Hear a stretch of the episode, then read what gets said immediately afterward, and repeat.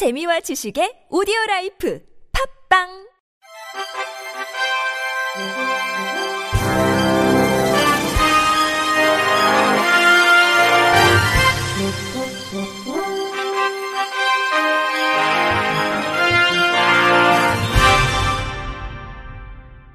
청취자 여러분 안녕하십니까? 3월 23일 수요일 KBC 뉴스입니다. 오는 11월부터 중증 시각장애인이 화면 낭독 프로그램을 지원받아 워드 프로세서 시험을 치를 수 있을 전망입니다. 우리 동작장애인 자립생활센터는 대한상공회의소 자격평가사업단이 중증 시각장애인을 위한 화면 낭독 프로그램 지원이라는 편의 제공을 필기시험의 경우 오는 11월 1일부터 실기시험의 경우 12월 1일부터 시행할 것을 알려왔다고 밝혔습니다. 우리동작 IL센터에 따르면 장애인복지법 제46조의 2, 장애인 응시자에 대한 편의 제공에는 자격시험에 응시하는 장애인이 비장애인 응시자와 동등한 조건에서 시험을 치를 수 있도록 편의를 제공해야 한다고 규정하고 있습니다. 하지만 현재 워드프로세서 시험엔 돋보기 사용과 시간 연장 등만 제공돼 전맹 시각장애인은 시험에 응시할 수 없는 상황입니다. 이에 지난 14일 공기업 취업이나 직장에서의 진급 등의 가산점을 받을 수 있는 국가 기술 자격인 워드 프로세서 시험에 중증 시각장애인을 위한 정당한 편의 제공이 되고 있지 않음을 지적하고 빠른 시일 내에 개선할 것을 요구했습니다. 이후 대한상공회의소 자격평가사업단이 중증 시각장애인을 위한 화면 낭독 프로그램 지원 편의 제공이 제대로 돼야 한다는 것에 충분히 공감하고 있다며 개선이 이루어질 수 있도록 노력하겠다고 답변해왔습니다. 구체적으로 10월에 문제 출제, 감수 및 모의 시험을 거쳐 11월 1일부터는 필기시험을, 12월 1일부터는 실기시험의 화면 낭독 프로그램 지원이라는 편의 제공을 시행할 예정도 밝혔습니다. 우리 동작 IL센터는 중증 시각장애인도 워드 프로세서 시험에 화면 낭독 프로그램 사용이라는 편의 제공을 시행할 예정이라는 답변을 환영한다면서 11월 시험에 편의 제공이 제대로 이루어질 때까지 추진 상황을 지속적으로 모니터링할 것이라고 말했습니다. 서울시가 공공시설을 찾는 영유아 보호자가 성별, 나이, 장애, 유무 등과 관계없이 편리하고 안전하게 육아 편의 공간을 이용할 수 있도록 유니버설 디자인 모델을 개발했다고 밝혔습니다. 유니버설 디자인은 성별, 나이, 장애, 유무, 국적에 따라 차별받지 않고 시민 누구나 안전하고 편리하게 이용할 수 있는 디자인으로 시는 지방자치단체 최초로 서울시 유니버설 디자인 종합계획을 발표하고 서울시 유니버설 디자인 센터 설립, 공공건축물 유니버설 디자인 적용 제도화 등을 시행했습니다. 이번엔 유니버설 디자인 전문가 자문 및 시민 인터뷰를 통해 영유아 보호자들이 자주 겪는 불편사항과 시기별로 다양한 형태를 보이는 영유아의 발달 특성을 고려해 구체적인 공간 구성을 제시했습니다. 특히 시는 육아는 엄마의 몫이라는 통념에서 벗어나 남성, 장애인, 외국인, 돌봄 종사자 등 육아 보호자라면 누구나 제약 없이 이용할 수 있도록 공간을 구성했습니다. 가령 휠체어 사용자나 키가 큰 보호자를 고려해 주방 하부 공간을 비워서 휠체어나 의자를 둘 수 있게 했으며 근력이 약한 보호자가 아이를 안아 올리지 않고 쉽게 기저귀를 교환할 수 있도록 다목적 발판도 설치했습니다. 또 짐을 걸어둘 수 있는 옷걸이도 높이별로 다양하게 설치하는 등 다양한 보호자 유형을 반영했습니다. 시는 육아 편의공간 유니버설 디자인 적용 안내서를 서울시 유니버설 디자인 센터 홈페이지에 게시해 다운로드 받을 수 있게 하고 산하기관 및 25개 자치구 등에 책자로 배포할 계획입니다.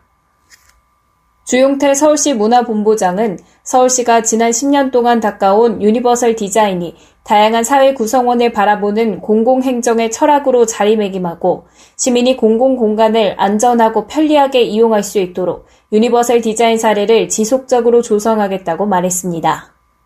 KT IPTV가 유료방송 서비스 최초로 한국 영화와 드라마 콘텐츠에 한글 자막을 제공합니다. KT는 IPTV 서비스 올레TV에 유료 방송 서비스 최초로 한국 영화와 드라마 콘텐츠에 한글 자막을 직접 제작해서 제공한다고 발표했습니다. KT는 2016년 6월부터 시청각 장애인 맞춤형 영화 VOD인 베리어 프리 서비스를 선보이면서 처음 자막 서비스를 지원해왔고 소외계층의 시청 환경을 개선하기 위한 ESG 활동으로 계속 이어왔습니다.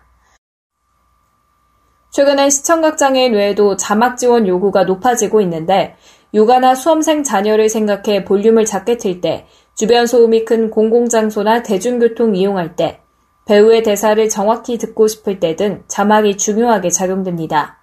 올레TV는 이런 시청 행태에 맞춰 시청 편의성을 높이기 위해 기존의 콘텐츠 공급사로부터 받은 일부 베리어프리 콘텐츠만 제공했는데 직접 제작을 통해 자막 서비스를 확대하게 됐다고 설명했습니다.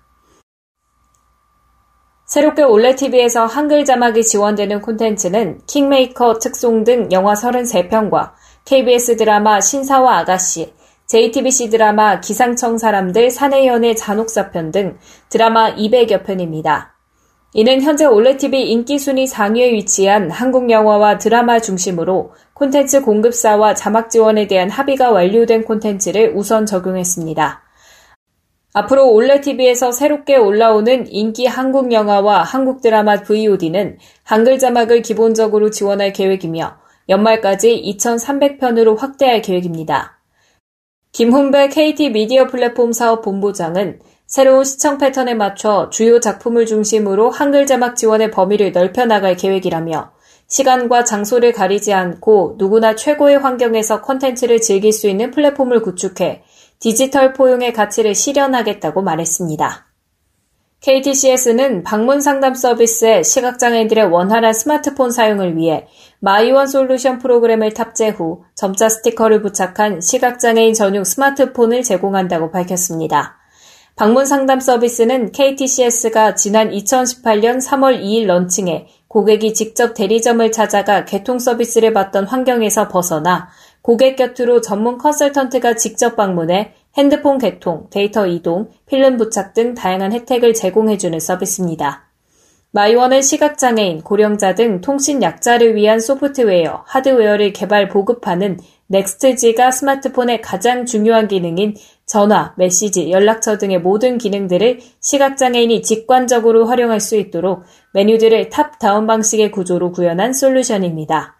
양사는 이번 협약을 통해 기존 택배로 단말기를 수령해 개통 데이터 이동, 초기 세팅 등 시각장애인이 혼자 진행하기 어려운 절차를 전문 컨설턴트가 직접 내방해 서비스를 제공해 향후 보다 많은 시각장애인들에게 스마트폰을 통한 다양한 사회활동 참여 지원이 가능할 것으로 기대하고 있습니다. 장애인 먼저 실천운동본부가 올해 장애인 권익 증진을 위한 웹툰 5편을 제작했다고 밝혔습니다. 장애인 먼저는 장애에 대한 올바른 인식을 심어주기 위해 장애 관련 이슈와 에티켓 등을 주제로 웹툰을 제작 배포하고 있으며 2015년부터 지금까지 총 75편이 교육 자료로 활용되고 있습니다.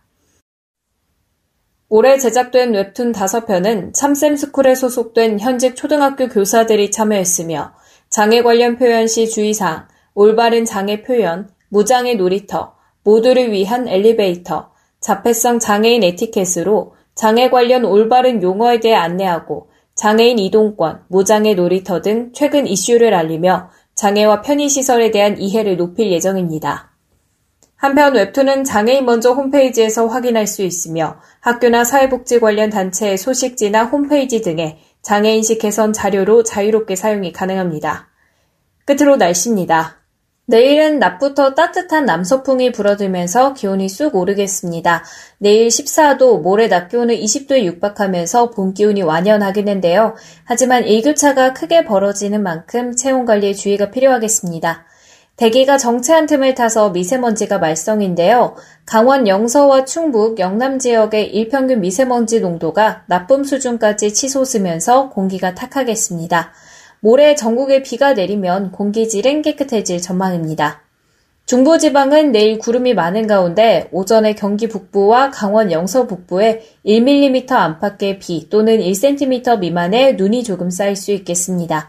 남부지방과 제주는 대체로 맑은 하늘이 드러나면서 광주와 부산 한낮에 17도로 봄 기온이 완연하겠습니다. 날씨였습니다. 이상으로 3월 23일 수요일 KBC 뉴스를 마칩니다. 지금까지 제작의 권순철, 진행의 최유선이었습니다. 고맙습니다. KBC